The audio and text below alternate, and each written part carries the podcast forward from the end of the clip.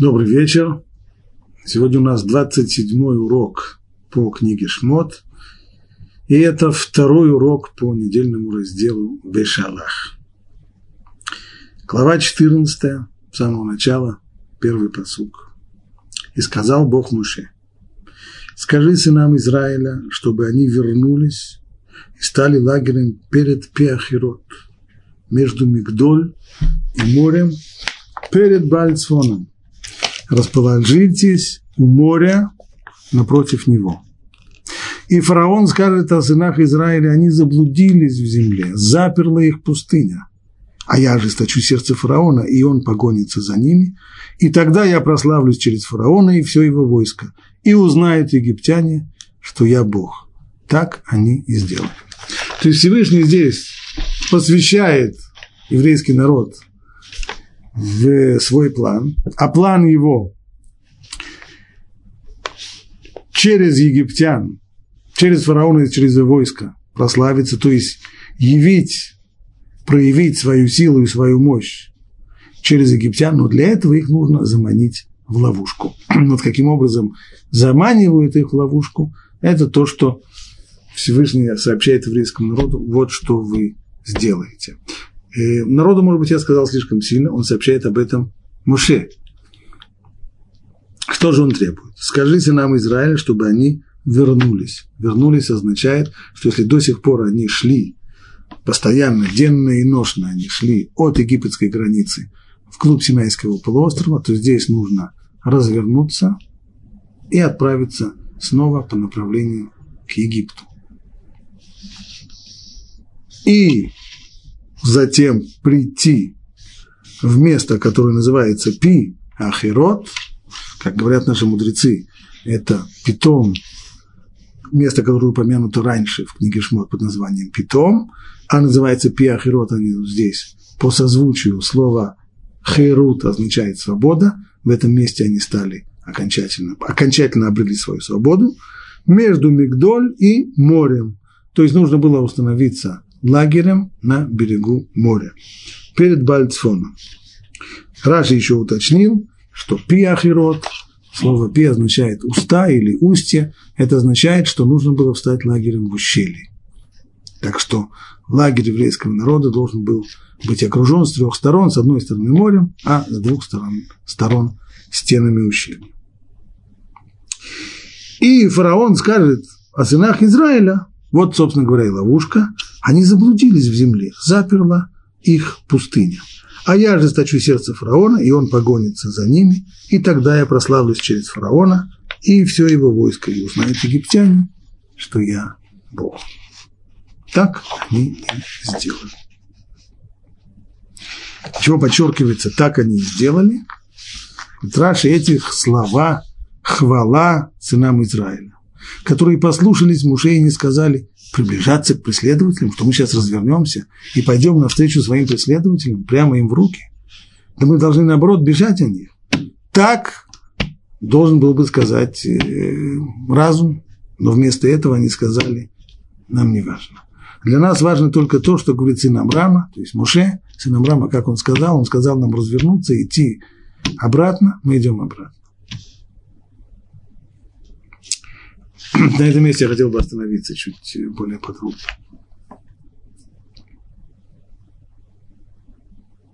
Знаем, что когда Муше явился к фараону первый раз, то он попросил у него, в чем было его обращение, просьба вообще к фараону,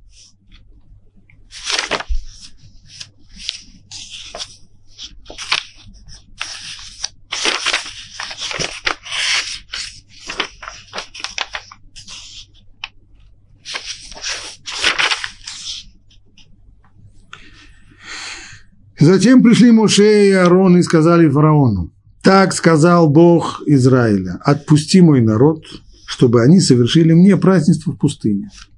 Мы хотим получить отпуск для того, чтобы совершить праздник Богу в пустыне. Сказал фараон, а кто такой Бог, чтобы я слушался его, еще и отпустил Израиль? Бога я не знаю, Израиль тоже не отпущу.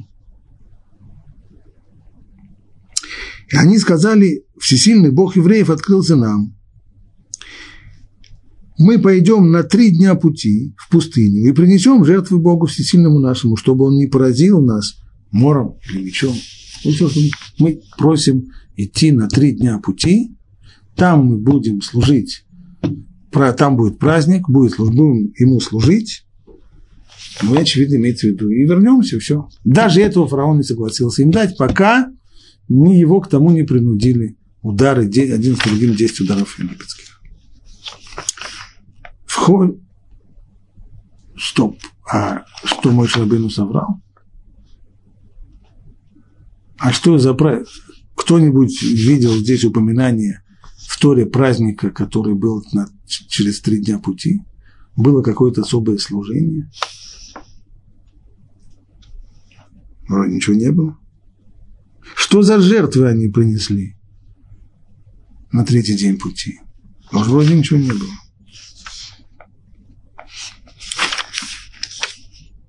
Еще одно.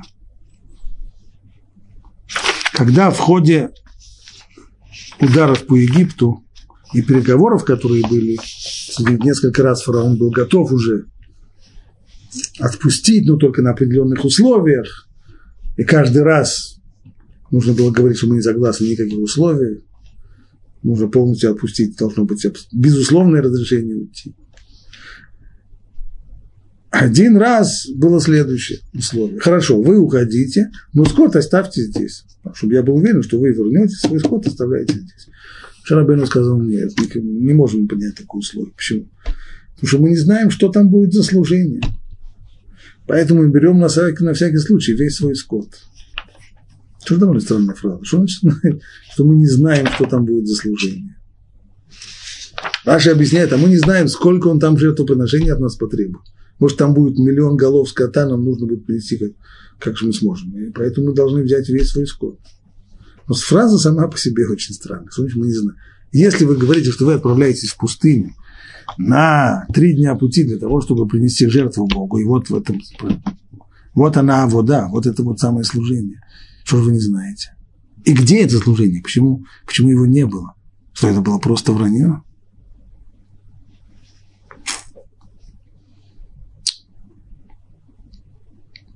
Ответ на все эти вопросы, когда ты слышал вот э, Рав Зейва Лефа, Рав Зейв Лев сказал следующую вещь. Было служение через три дня пути, самое большое. Это то, что мы прочитали сегодня. Когда Всевышний сказал, два дня погуляли по свободе, хорошо было, свободно, ну, хорошо. А вот теперь налево кругом и обратно в Египет. Как так? Мы же на свободу вышли.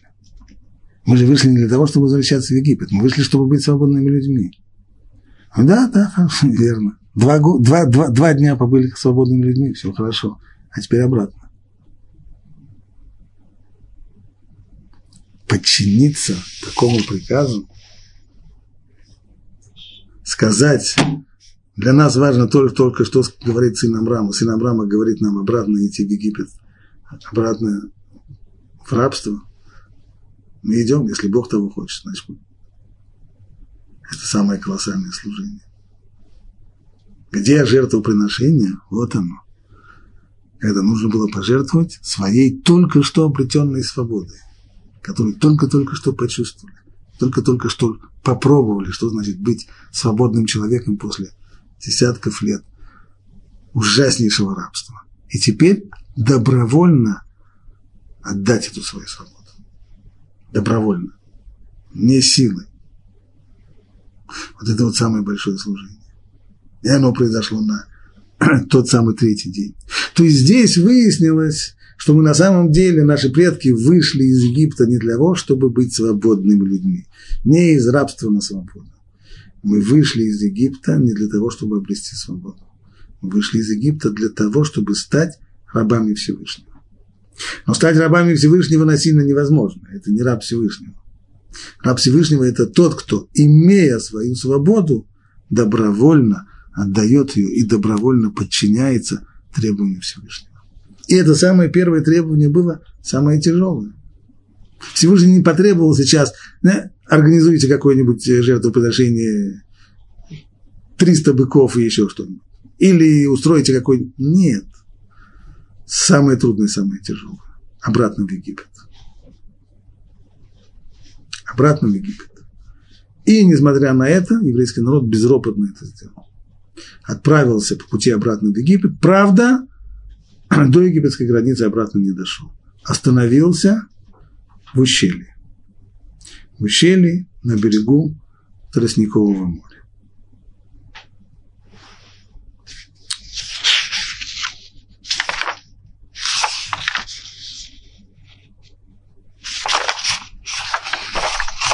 Дальше сказано, и фараон скажет о сынах Израиля, они заблудились в земле, запер их в пустыню, то есть когда он получит сведения о том, что вы развернулись и пошли в обратном направлении, то он скажет, а они заблудились, заперла их пустыня. А я ожесточу сердце фараона, ожесточу или укреплю сердце фараона, и он погонится за ним. И тогда я прославлюсь через фараона из его войска. Он погонится, попадет в ловушку, и как раз будет самое время прославиться через него и через его войско. И узнают египтяне, что я Бог. Ваша задача, для чего нужно было укреплять сердце фараона. У него не хватило решительности. Почему Всевышний должен был каким-то образом здесь вмешиваться для того, чтобы заставить фараона э, преследовать еврейский народ. Казалось бы, ведь формально он их отпустил, это верно. Отпустил их на что? На ПМЖ? Казалось бы, не, совсем так. Ведь формально просьба-то была пустить нас на три дня пути, принести жертву, это означает вернуться. Ну а если они не возвращаются? По идее, вполне естественным должно было бы быть, что он э, захочет их вернуть силой. Это спрашивает Рамбан. Чем была такая здесь необходимость укреплять сердце фараона, ожесточать его, чтобы подтолкнуть его на преследование?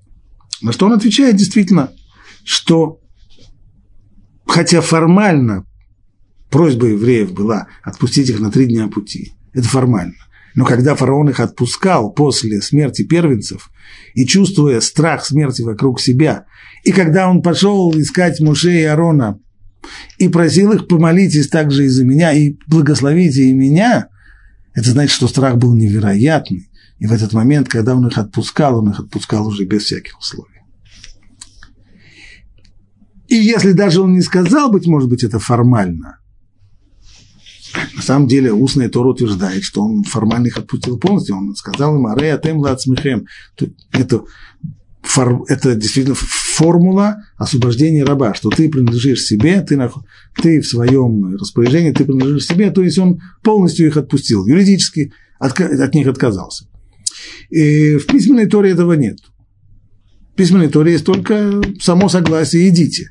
Идите и благословите также и меня. Но, говорит Рамбан, хотя формально он не сказал, быть может быть, словами, но, безусловно, он имел в виду, что он их отпускает, и даже если они не вернутся, он за этим смирился. Значит, в этом, в этом отношении, казалось бы, поставил точку на истории взаимоотношений с евреями. Поэтому, говорит Всевышний, мне придется немножко укрепить его дух и ожесточить его сердце для того, чтобы толкнуть его на преследование.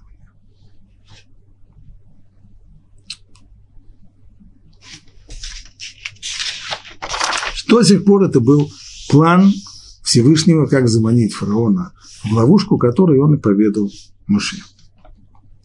Дальше, начиная с шестого стиха, с пятого, точнее, стиха, начинается уже описание того, как все происходило в реальности. «И сообщили царю Египта, что бежал народ. И сердце фараона и его слуг обратилось против народа». То есть произошло здесь изменение отношения. И они сказали, что же мы сделали, что отпустили Израиль от работы на нас. И запряг он свою колесницу, фараон имеется И запряг он свою колесницу, и взял с собой свой народ, и взял 600 отборных колесниц, и все колесницы Египта, и всю конницу, точнее, Египта, и командиров над всем войском. И ожесточил Господь сердце фараона, как он и пообещал, царя Египта, и тот погнался за сынами Израиля, и сыны Израиля уходили с высоко поднятой, э, большинство переводчиков переводят здесь, выходили с высоко поднятой рукой. Так. Это болезнь переводчиков, которые переводят слово в слово буквально, потому что в оригинале написано «юцим биядрама». Но выйти биядрама, это означает, по-русски это означает выходить с высоко поднятой головой.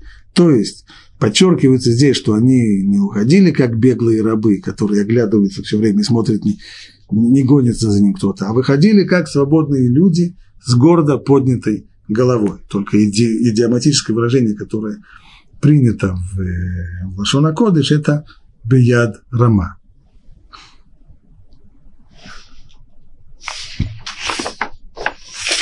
И гнались, и погнали за ними египтяне, и настигли их у Пиахирот, перед Бальцфоном, расположившихся у моря, вся конница фараона с колесницами, и всадники, и войско.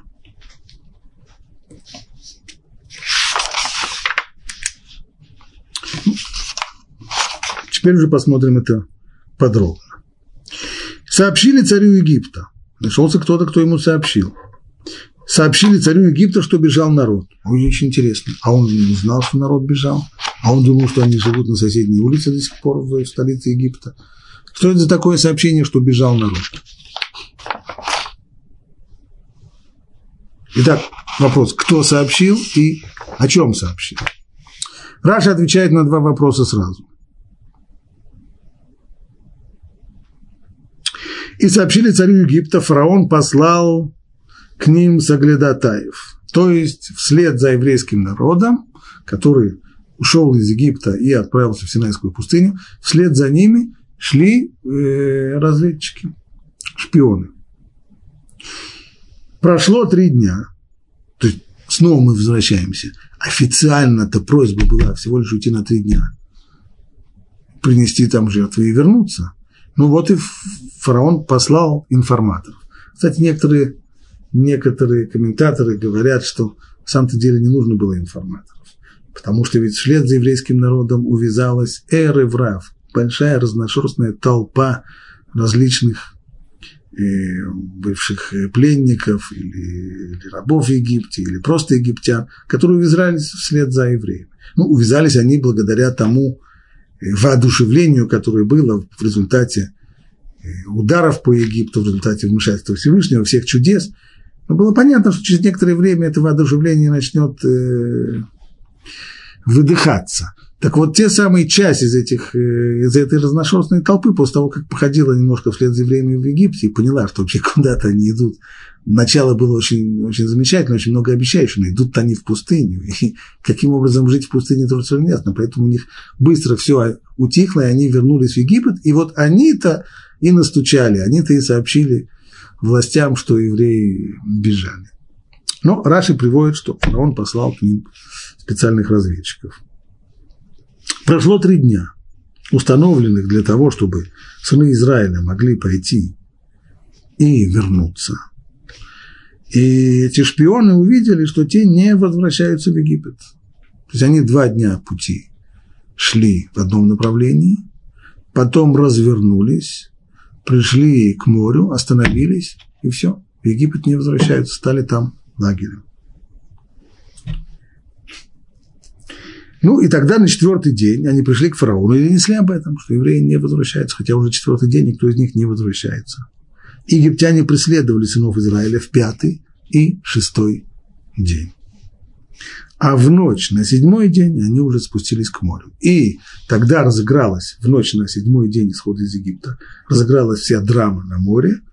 С рассветом, когда еврейский народ вышел уже из моря, а египтяне погрузились в пучину, вода их накрыла, тогда они, евреи, воспели благодарственную песнь, Шират Аям, песню моря, и это было в седьмой день Песаха. И так уж получилось, поэтому и у нас седьмой день Песаха совпал с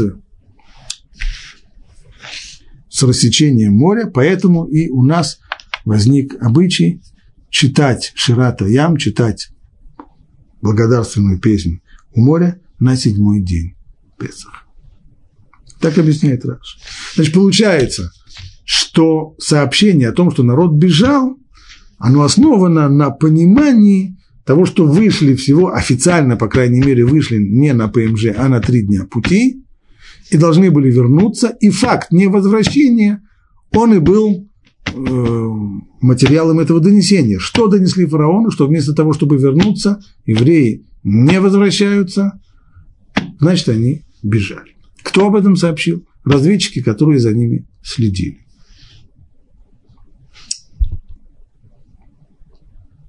Арамбан цитирует это объяснение Раши, поскольку прошло три дня, назначено для того, чтобы сыны Израиля пошли и возвратились, и тогда шпионы, увидев, что евреи в Египет не возвращаются, на четвертый день пошли и донесли об этом фараону. Так комментирует Раши, опираясь на сказанное в сборнике Мидрашей Михильта. Это не собственный комментарий Раши. Раши подчерпнул его у наших мудрецов – сборнике Мидрашей под названием Михильта. Сборник Мидрашей как раз на книгу Шимот. А согласно простому смыслу, если не прибегать здесь к Мидрашу, а пшат, а пашут, произошло так, как предсказывал Бог. То есть все шло по заранее составленному сценарию. Ведь Всевышний с самого начала этот сценарий уже раскрыл. И скажет фараон о сынах Израиля, заблудились они в той стране, заперла их пустыня. Действительно, когда евреи вернулись и остановились перед Пиахиротом и перед Бальцфоном, об этом, вот именно об этом факте и было сообщено царю Египту. Что ему донесли? Ему донесли, что народ сбежал и заблудился в пустыне, и что евреи не идут к месту, где собирались приносить жертву. То есть это не то, что были высланы специальные разведчики, которые только стояли с хронометрами, ждали, когда наконец закончится три дня пути евреев повернуться назад. Не, не в этом дело. Пока евреи шли в одном направлении первые два дня, все было понятно. Они идут, ну, наверное, к тому самому месту, в котором они должны были, по их собственным словам, принести жертвоприношение. Это было два дня, все было хорошо. А что случилось на третий день? Они вдруг повернулись. Повернулись, пошли в обратном направлении. Странно. А на четвертый день, а на четвертый день они вообще стали на месте. И что дальше? Дальше вообще никуда не идут. Значит, все то, что они говорили до сих пор, что они отправляются в какой-то день пути, в какое-то, в какое-то место, на три дня пути для того, чтобы принести жертвы, это все вранье. Никуда они не идут и стоят на месте. Значит, они ушли не с намерением вернуться. Значит, отсюда следует, что они просто сбежали. Вот именно так, как Всевышний предполагал – что наведет на фараон, что наведет фараона на мысль о том, что они бежали? Тот факт, что они начали блуждать по пустыне, что они не идут в определенном направлении. Как Всевышний сказал, и фараон скажет о сынах Израиля, а, они заблудились в земле, заперла их пустыня. И я ожесточу сердце фараона, и он погонится за вами, и тогда я прославлю через фараона и все его войско, и узнает. И сообщили царю Египта, что ему сообщили? Что евреи начали кружить. А то, что после, а после того, как они начали кружить, что они остановились на месте и никуда вообще не идут. Из этого всего фараон сделал вывод, стало быть, они сбежали. Продолжает Рамбан, и поэтому сказано, что сыны Израиля уходили Бияд Рама, да, с высоко поднятой рукой, а, с высоко поднятой головой, то есть абсолютно свободные и без всякого страха. То есть это дополнительная информация, которая могла подтвердить предыдущее донесение, что они сбежали. То есть они как бы подняли флаг свободы, шли с весельем, с песнями, под звуки цимбал и скрипок, ну, музыкальных инструментов. Название достаточно произвольно. Как люди, выходящие из рабства на свободу, а не как рабы, которым предстоит вернуться, которые получили только три дня отпуска, и им предстоит, предстоит снова вернуться к своему рабскому труду. Обо всем этом было сообщено фараону. То есть вывод о том, что народ сбежал, фараон мог сделать на основе двух этих фактов. Первое, то, что они не идут в определенном направлении, начали кружить по пустыне, а потом вовсе остановились. Второе, то, как они шли. Они шли не как люди, которые едут в отпуск и знают, что скоро им возвращаться обратно на работу. Они шли с гордо поднятой головой, без страха, как выходят люди, которые не собираются никуда возвращаться.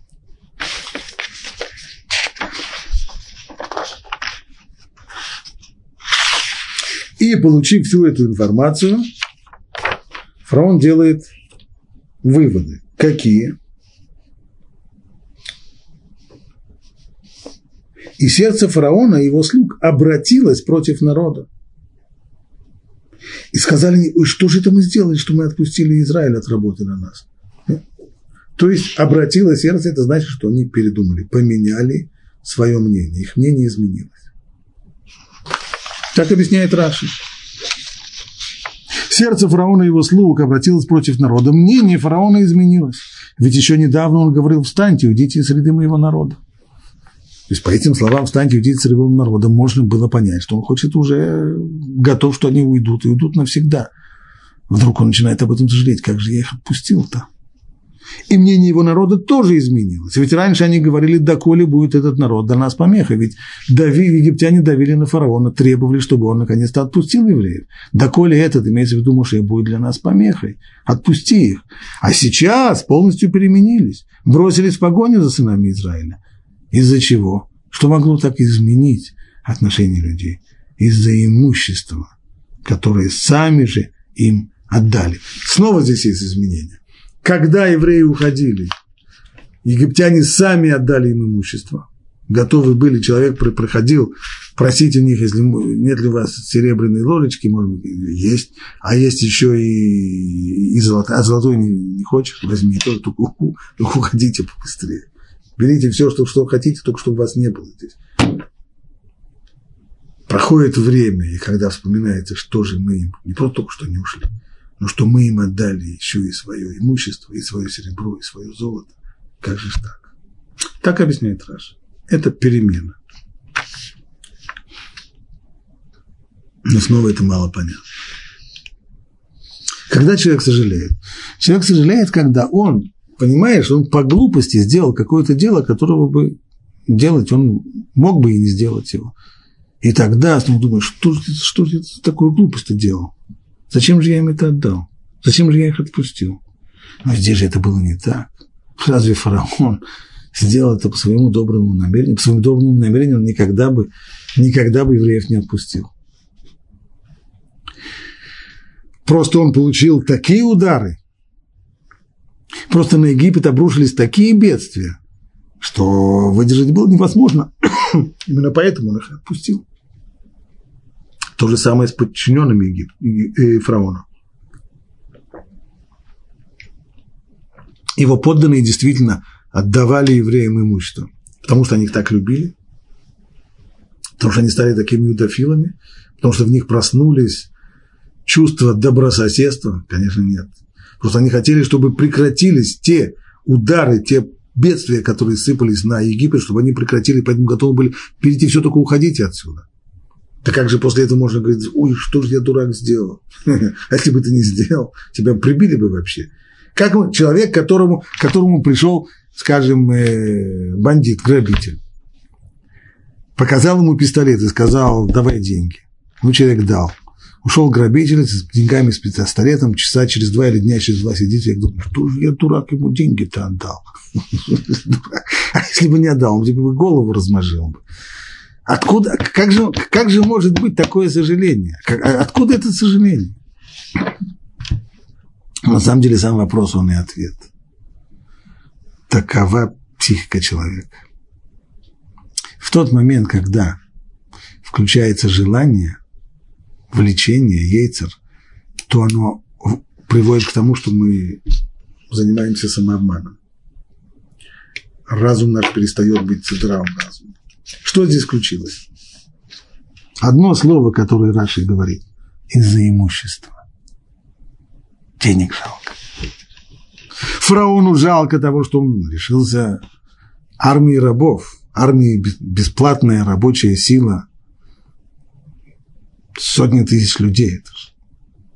И его подданным тоже жалко. Деньги же им отдали. Золото, серебро, украшения. Жалко.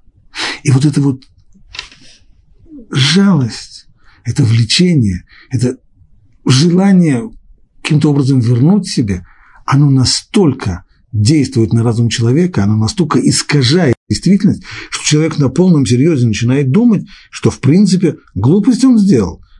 Что же это так, мы их отпустили? По глупости это сделали. Вернуть какой по глупости? Вас просто били по голове, пока вы не согласились. Да, ну, жалко, глупо сделали. Надо вернуть. Таков человек. Так человек сам загоняет себя в ловушку, так, так, так человек сам роет себе яму, в которую потом с большим удовольствием и, и прыгает.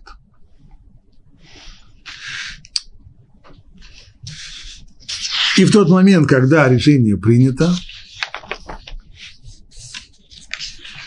то фараоном овладевает э, просто воодушевление. И запряг он свою колесницу и взял с собой свой народ. Фараон запрягает свою колесницу, он же не, да, сам запряг свою колесницу. Когда понятно, что по этикету не полагается делать такие вещи, на то у фараона есть слуги, есть конюхи, есть э, адъютанты, кто угодно уже. Нет, сам. Когда человек делает подобного рода действия, когда совершенно ему неподобающие, когда ему это очень хочется желание настолько сильное, что он готов сам своими руками идти запрягать свою колесницу и не ждать, пока это будут делать какие-то конюхи. И народ, и взял с собой свой народ. Конечно, взял с собой свой народ, а что? Он, он один пойдет воевать против евреев. Очевидно, взял свой народ. Что это? Что за информация здесь высказана? Говорит, Раши взял с собой свой народ, тянул их за собой, говорит, то есть он сумел уговорить их.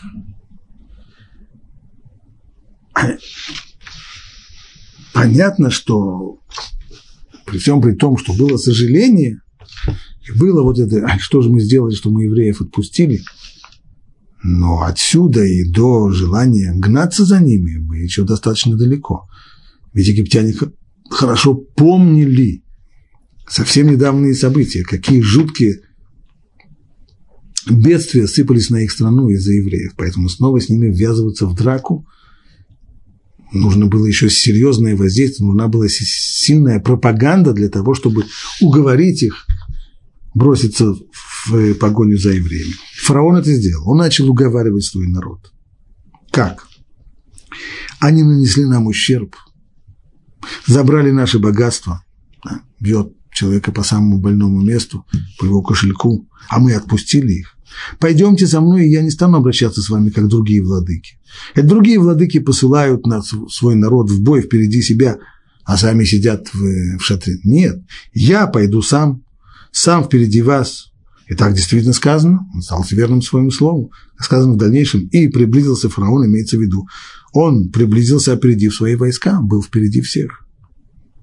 Другие владыки первыми выбирают себе трофеи, а я не так. А я возьму часть, равную долю, как вас. Я буду как, э, как любой рядовой солдат. А вся добыча будет ваша. И действительно так сказано. Он обещал, разделю, разделю добычу поровну.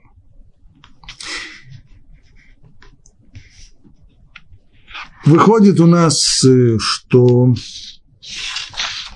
пропаганда фараона удалась, ему удалось убедить народ, и народ взял с собой, да, повел их за собой, повел их своими словами, сумел их воодушевить и повести за собой. И взял 600 отборных колесниц и всю конницу Египта и командиров над всем войском.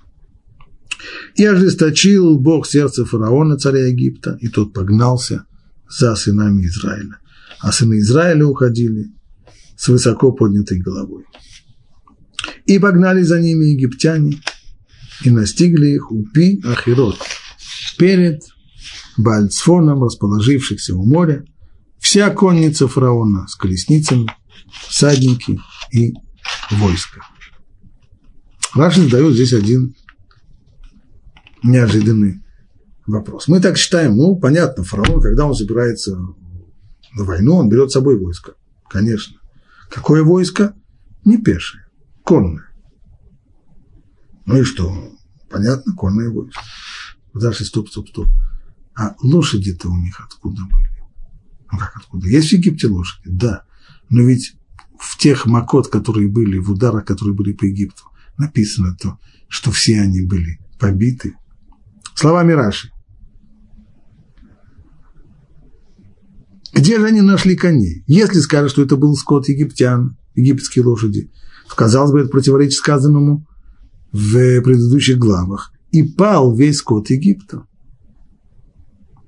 Был мор, в результате которого пал весь скот Египта, так написано. Значит, у них не должно было остаться скота. А если скажут, что это был скот сынов Израиля, может быть, евреи в попыхах, уходя из Египта, оставили свой скот, и этими лошадями и воспользовалась египетская армия, тоже нет. То разве не сказано, и наш скот уйдет также с нами, это было одно из условий Муше, что мы скот берем с собой. Он отказался уходить без, без скота. Так чей же скот тащил колесницы фараона-то? Откуда у них были армейские лошади? Один единственный выход есть, говорит Раша. Значит, он был тех египтян, которые убоялись Бога и загнали скот в убежище. Там, когда Всевышний предупреждал о том, что будет падение скота, то дал возможность спасти скот. Каким образом? Те, которые загонят, те, которые послушаются и побоятся, и загонят свой скот в, в убежище, с ним ничего не случится. А тот, который останется открытым на лугах, он падет. Были такие египтяне, которые сказали, вам плевать. Были такие, которые побоялись Слова Божьего и свой скот загнали. Вот их скот и мобилизовали, их лошадей и мобилизовали на эту войну. То есть самые богобоязненные египтяне, которые, побоявшие Слова Бога, и отнеслись к нему на полном серьезе, и спрятали своих лошадей, они-то и дали своих лошадей для того, чтобы сейчас фараон преследовал их. Отсюда вывод. Поэтому говорил Раби Шимон, самого достойного из египтян убей. Лучше из змей размажи голову. То есть, если даже самые-самые лучшие, самые достойные, самые приличные люди, они-то пожертвовали своими лошадьми для того, чтобы у фараона была конница, чтобы погнаться за евреями, то что с ними тогда? О чем же с ними вообще тогда говорить? Нужно только оговориться, что как объясняет Рабин Бахи, что вот эта вот фраза Рабшимин Бар Юхай, «Тов, чтобы Мицрим лучше вы из египтян убей», не имеется в виду, что если ты оказался где-то в тихом переулке, и вдруг видишь, рядом стоит египтянин, то оглянись направо и налево, возьми что-нибудь потяжелее и стукни его по голове, вовсе не это имеется в виду. Не имеется в виду поведение в мирное время, имеется в виду на войне. То есть, С одной стороны, война – это ужасная вещь. Когда люди занимаются тем, что убивают друг друга. С другой стороны, вполне понятно, естественно, как это и описано многими очевидцами, людьми, которые были на войне, время от времени на войне пробуждаются и человеческие чувства тоже. И выясняется, что противник, который оказывается в соседнем окопе, он попросту такой же человек, как и ты сам.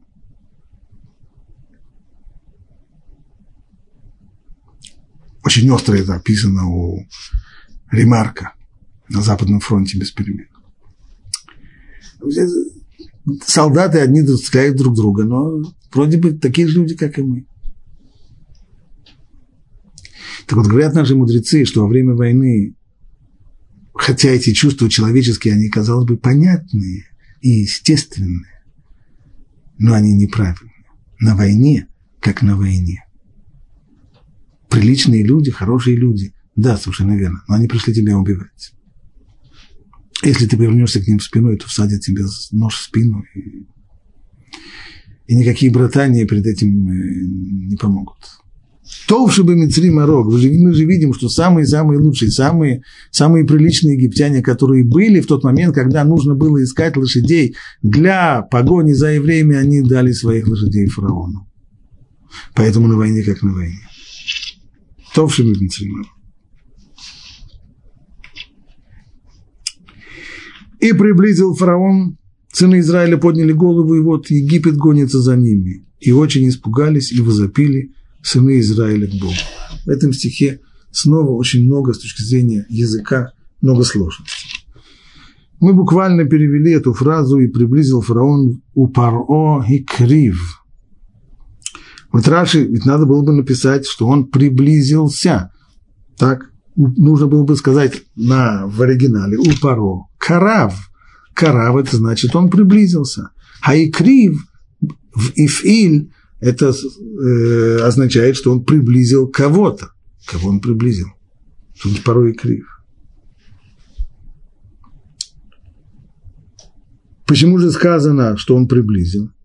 Потому что он сам приблизил себя, приблизился первым, то есть собрался с силами, чтобы идти перед ними. Ведь мы помним, он дал обещание своему народу, что когда мы пойдем в этот бой, вы увидите, что я, в отличие от всех других царей, я пойду впереди вас, как командир на белом коне, впереди всех. Обещание тоже это дал, но теперь же нужно было его еще и исполнять. И поэтому ему понадобились большие душевные силы, чтобы заставить себя это сделать. Он и крив, он выдвинул себя, он приблизил себя, чтобы заставить себя выйти перед строем и оказаться впереди всего войска, вести всех за собой. И дальше сказано, и вот сыны Израиля подняли глаза, и вот Египет гонится за ними. Что Египет? Египтяне гонятся за ними. Почему здесь Египет? Почему единственное число? Глагол в единственном числе гонится за ними. Раши отвечает, что это сказано в единственном числе, потому что они преследовали Израиль в едином порыве, как один человек. То есть настолько было сильное воодушевление, что происходило не так, как должно было бы, по идее, происходить в любой армии, что кто-то может быть идейный, он идет с воодушевлением вперед, кто-то подчиняется, он тоже вперед, кто-то не очень подчиняется, ему не очень хочется, только что боится он, что его расстреляют как дезертира, еще что-то. Нет, здесь это было не так. Здесь был единый порыв, когда все в едином порыве, ишихат, булевихат, как один единственный человек, единым порывом э, погнались за сынами Израиля. Это пшат. А Мидраш дает другое толкование. Мидраш, как обычно, требует понимания буквального, то есть, если сказано здесь в единственном числе, гнался, что Египет гонится, значит, здесь есть кто-то, э, нельзя это объяснять метафорически с точки зрения Мидраша, что хотя это египтяне, но поскольку они были все в едином порыве, то о них можно было бы сказать как будто бы как один человек, что они все как один. Это метафорическое объяснение. А Мидраш, как обычно, требует буквального понимания. Написано в единственном числе, гонится, значит, кто-то один гнался. Кто это один? Это ангел-покровитель Египта. То есть то, что они увидели, это не только египетское войско, не только египетские колесницы и конницу, которая приближается к ним, но и увидели, смогли увидеть ангела-покровителя Египта, который спешит на помощь своему народу, сходя с небес, чтобы им помочь своим подопечным.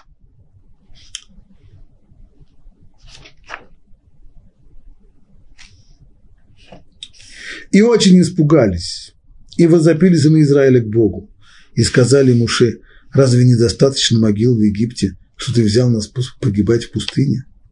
Что ты сделал с нами, выведи из Египта? Разве мы тебе об этом не говорили в Египте? Сказали, отстань от нас. И мы будем работать, будем служить египтянам. Потому что лучше уж служить египтянам, чем умереть в пустыне. И сказал Муше народу, не бойтесь, стойте и смотрите, как Бог спасет вас сегодня, ибо египтян, которых вы видите нынче, больше вы уже не увидите вовеки. Бог будет воевать за вас, а вы молчите.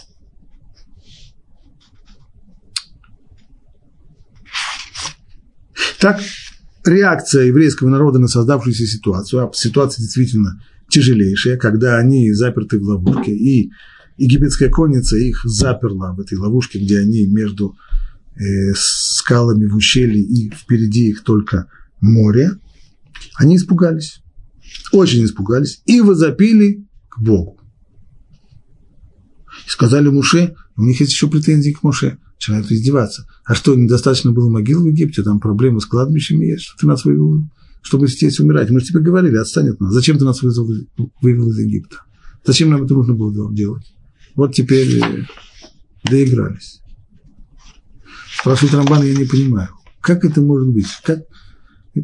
Понятно, что человеческая душа потемки.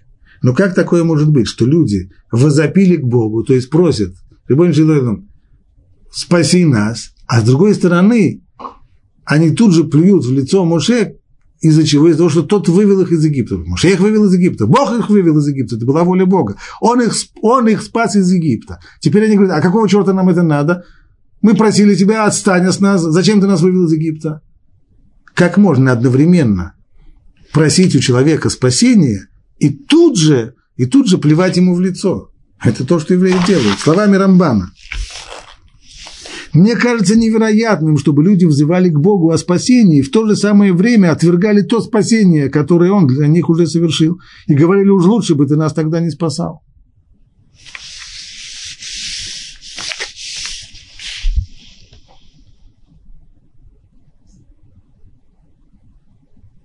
Как же это может быть?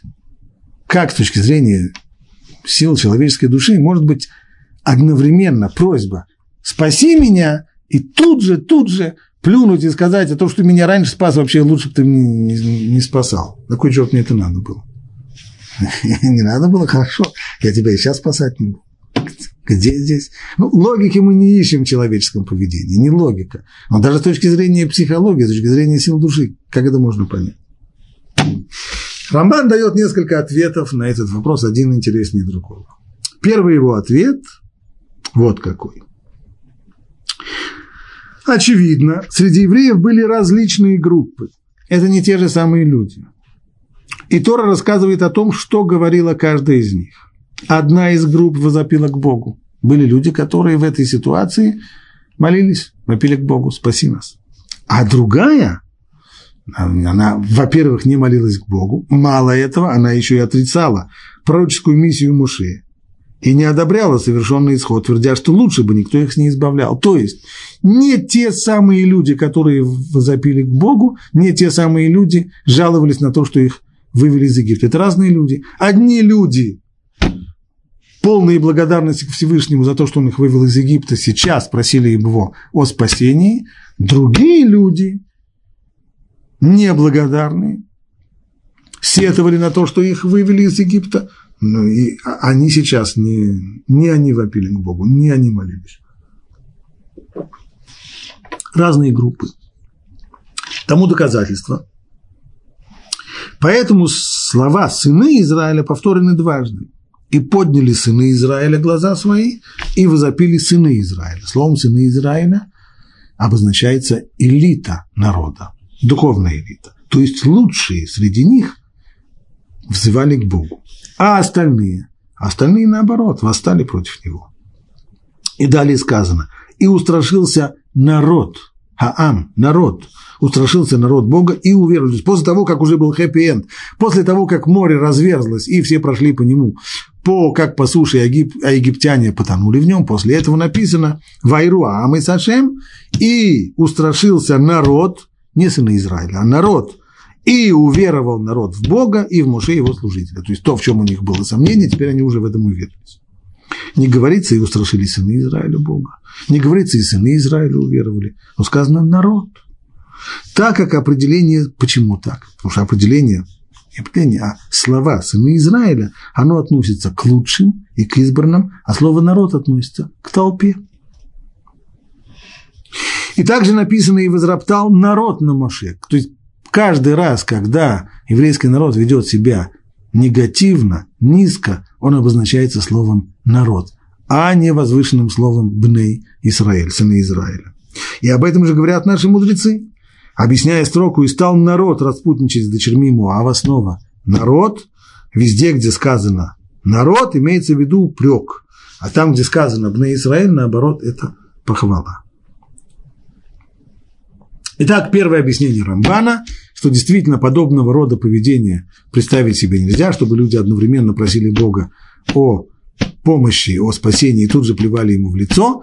Это были разные люди. Одни просили Всевышнего о спасении, одни молились и вопили к Всевышнему, другие Другие в отчаянии обвиняли всех и вся, в том числе и Всевышнего, что он их э, вывел из Египта, и Моше обвиняли, как Ивана Сусанина, куда ты завел нас, не видно низги и так далее. Были разные люди. Второе объяснение, которое дает Рамбан, другое. Можно также объяснить, что весь народ полагался на Бога и обращался к Нему с молитвой об избавлении. Молились все. Однако относительно Муше в их сердце закралось сомнение. То есть обращались с молитвой к Муше, а плевали в лицо, э, обращались с молитвой к Богу, а плевали в лицо не Богу, а Моше. Потому что в их сердца закралось сомнение, он Иван Сусанин. Может быть, он вывел их из Египта только для того, чтобы воцариться над ними. Всевышний не собирался, быть, может быть, выводить евреев из Египта. Доказательство тому, если бы он собирался выводить их из Египта, он бы не устроил бы так, что египтяне сейчас погнали за ними и загнали их сюда, в эту ловушку. Значит, это было не по воле Бога. Значит, это был коварный план Муше. Просто Муше был измучен комплексом неполноценности, то, что он когда-то был принцем, потом э, все потерял, и теперь он ищет способ, каким образом ему стать главой, стать лидером. Это он может сделать в Египте, он не может стать лидером, там э, своих лидеров хватает. Вот если он выведет их из Египта, тогда он станет их царем, вождем, повелителем. Только что, все бы хорошо, но вот э, путь, каким образом уйти, он не просчитал. Вот он и завел нас сюда. Это он во всем виноват. Спрашивает задача, погодите, если он во всем виноват, и он такой злоумышленник, то каким же образом ему удалось привести к таким ударам, которые сыпались на Египет. А это совершенно другой разговор. А это Всевышний сводил счеты с египтянами совершенно справедливо. Всевышний наказывал египтян за то, что он нас угнетал. Только его план был другой. Гадких египтян наказать по первое число, а мы теперь станем э, владыками Египта и будем там жить. Зачем нам нужно было уходить в пустыню. Это козни Муши. И хотя они видели знамения и чудеса, все же в их сердца вкралась мысль, что, возможно, Моше совершил все это с помощью своей мудрости, а кары Всевышний египтян послал, обрушил на египтян за их грехи, им это их полагалось. Доказательство всему этому, если бы Бог действительно хотел бы освобождения евреев их исхода из Египта, то фараон бы не погнался бы за ними. Итак, это второе объяснение – Народ был един, монолитен, в отличие от первого объяснения, которое разделило еврейский народ на разные группы. Здесь, наоборот, все были едино монолитно, у всех было упование на Бога и просьба, и молитва к Всевышнему, чтобы Он избавил нас из этой беды, в которую завел нас Моше. И поэтому претензии они не к Богу, а к Моше. И издевательски. А что, недостаточно было могил в Египте, что ты взял нас погибать в пустыне? Не Бог, а ты. Что ты сделал с нами, выведи из Египта? Разве мы тебе об этом не говорили? Отстань от нас, и мы будем работать на египтян. Уж лучше бы было остаться там в Египте, чем подыхать здесь, в пустыне. Третье объяснение. Объяснение Онкилуса. А Онкилус в своем переводе на арамейский язык, он объяснил вот это слово «ваиц аку» – «возопили». Это совсем не молитва а это вопль, когда человек вопит от отчаяния и высказывает свои претензии. То есть вопили они к Богу, но не молитва это была, а наоборот. Закричали, то есть они не молились, а выражали перед ним свое недовольство, свое негодование тем, что он вывел их из Египта. Всевышний вывел их из Египта. Они этим недовольны. Подобно сказанному, пришли надсмотрщики над сынами Израиля и возопили к фараону, говоря, почему ты так поступаешь с твоими рабами. То есть доказательство того, что слово «ваиц аку» может быть понято не как молитва, а как негодование и высказывание претензий, это из того, что то же самое слово упомянуто в стихе, когда надсмотрщики пришли к фараону, высказывая свое негодование. За что ты к нам так относишься? Почему? За что ты нас наказываешь? Мы ничего плохого не сделали. Это негодование, это упреки. То же самое здесь. По мнению Онкелуса, народ не просил избавления, а народ высказывал Всевышнему упреки. И, наконец, четвертое, последнее объяснение. В Михильте сказано так. Сначала они, то есть Михильта разделяет не между группами людей, а разделяет по времени. В первой стадии была молитва к Богу, а во второй стадии было уже негодование. Сначала они прибегли к искусству своих працев. Что за искусство своих працев? Когда ты в беде, обращаться к Богу. Этому научили нас наши працы, начиная с Авраама. Но затем, когда закваска попала в тесто, то есть вмешался здесь яйцерон, тогда пришли к Муше и сказали, а что, недостаточно могил в Египте, чтобы ты вывел нас умирать в пустыне? Ведь об этом мы тебе говорили, отстань от нас, и мы будем служить египтянам. Ибо лучше нам служить египтянам, чем умереть в пустыне. Закваска в тесте – это яйцерара. Что имеется в виду? Что сначала евреи действительно возопили к Богу, чтобы он заставил фараонов повернуть вспять. То есть их молитва была не просто «Боже, спаси нас», а молитва была такая «Боже, сделай так, чтобы фараон решил прекратить преследование и отступил бы». Вот чего мы просим от тебя. Внедри каким-то образом фараона угодно, напугай его, еще как только чтобы он ушел отсюда. И молится, и молится, и молится, и молится. Фараон ноль внимания. Продолжает преследовать. Не разворачивается, не уходит. Ага, молитва не помогает. Не помогла наша молитва. Бог нас не слышит. Молитва не помогает. Через эту узенькую щелочку вошел яйцерара. Име... Но когда они увидели, что войска фараона не отступают, а наоборот, все больше приближаются к ним, они сказали, значит, наша молитва не принята. В их сердца закрались дурные мысли.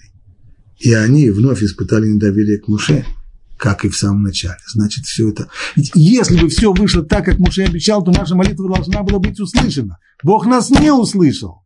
Значит, все неправда, значит, все вранье. Значит, Муше завел нас сюда, значит, это его козни, это его планы, это, это, это все не свыше. Было бы свыше, Бог бы услышал нашу молитву, а он не услышал. Значит, это не Всевышний нас привел сюда. Плохо наше дело. То есть началось здесь отрицание. А все это из-за чего? Значит, поначалу все было хорошо. Есть молитва к Всевышнему. Хорошо, но не очень. Если ты молишься к Всевышнему, пожалуйста, не объясняй Всевышнему, как надо тебе помогать. Сделай мне вот, вот, вот, вот так вот, вот такую помощь. Сделай мне так, чтобы он сказал ему, и чтобы он меня... Не надо подсказывать Всевышнему. Всевышний сам найдет способ, если он захочет тебя спасти, он сам найдет способ, как тебя спасти. А если ты начинаешь подсказывать, что Всевышний должен тебе сделать, он тебе ничего не должен. Но если ты ему подсказываешь, что в молитве, и ты ждешь этого, а это не происходит, ага, значит, Всевышний моих молитв не слышит. Кто сказал? Может быть, он слышит еще как слышит. Только того, что ты предлагаешь, он не хочет сделать. Он тебя хочет спасти другим путем, а не тем, которым ты со своими куриными мозгами ему предлагаешь. Но результат этого человек сам загнал себя в угол и привел себя к ощущению того, что Бог его не слышит. Бог его не слышит, значит, я в этом мире один. Значит, не Всевышний вывел нас из Египта, а это все козни Муши. И поэтому сразу же переходит после того, как было вот такое вот обращение к Богу, и была горячая молитва, молитва не помогла, мы здесь оказались в очень плохой ситуации, Моше нас завел сюда, это его козни, он в этом виноват. И тогда обращается море негодования против Муше с издевательством. Что, недостаточно было могил в Египте, что ты нас сюда довел? С тебя говорили, отстань от нас. Ну вот, доигрались. Это последнее, четвертое объяснение, которое приводит Рамбан, объяснение из Михильты. Все это по поводу того самого одного стиха с изначальным непониманием, как может быть одновременно и молитва к Богу, и негодование против Него.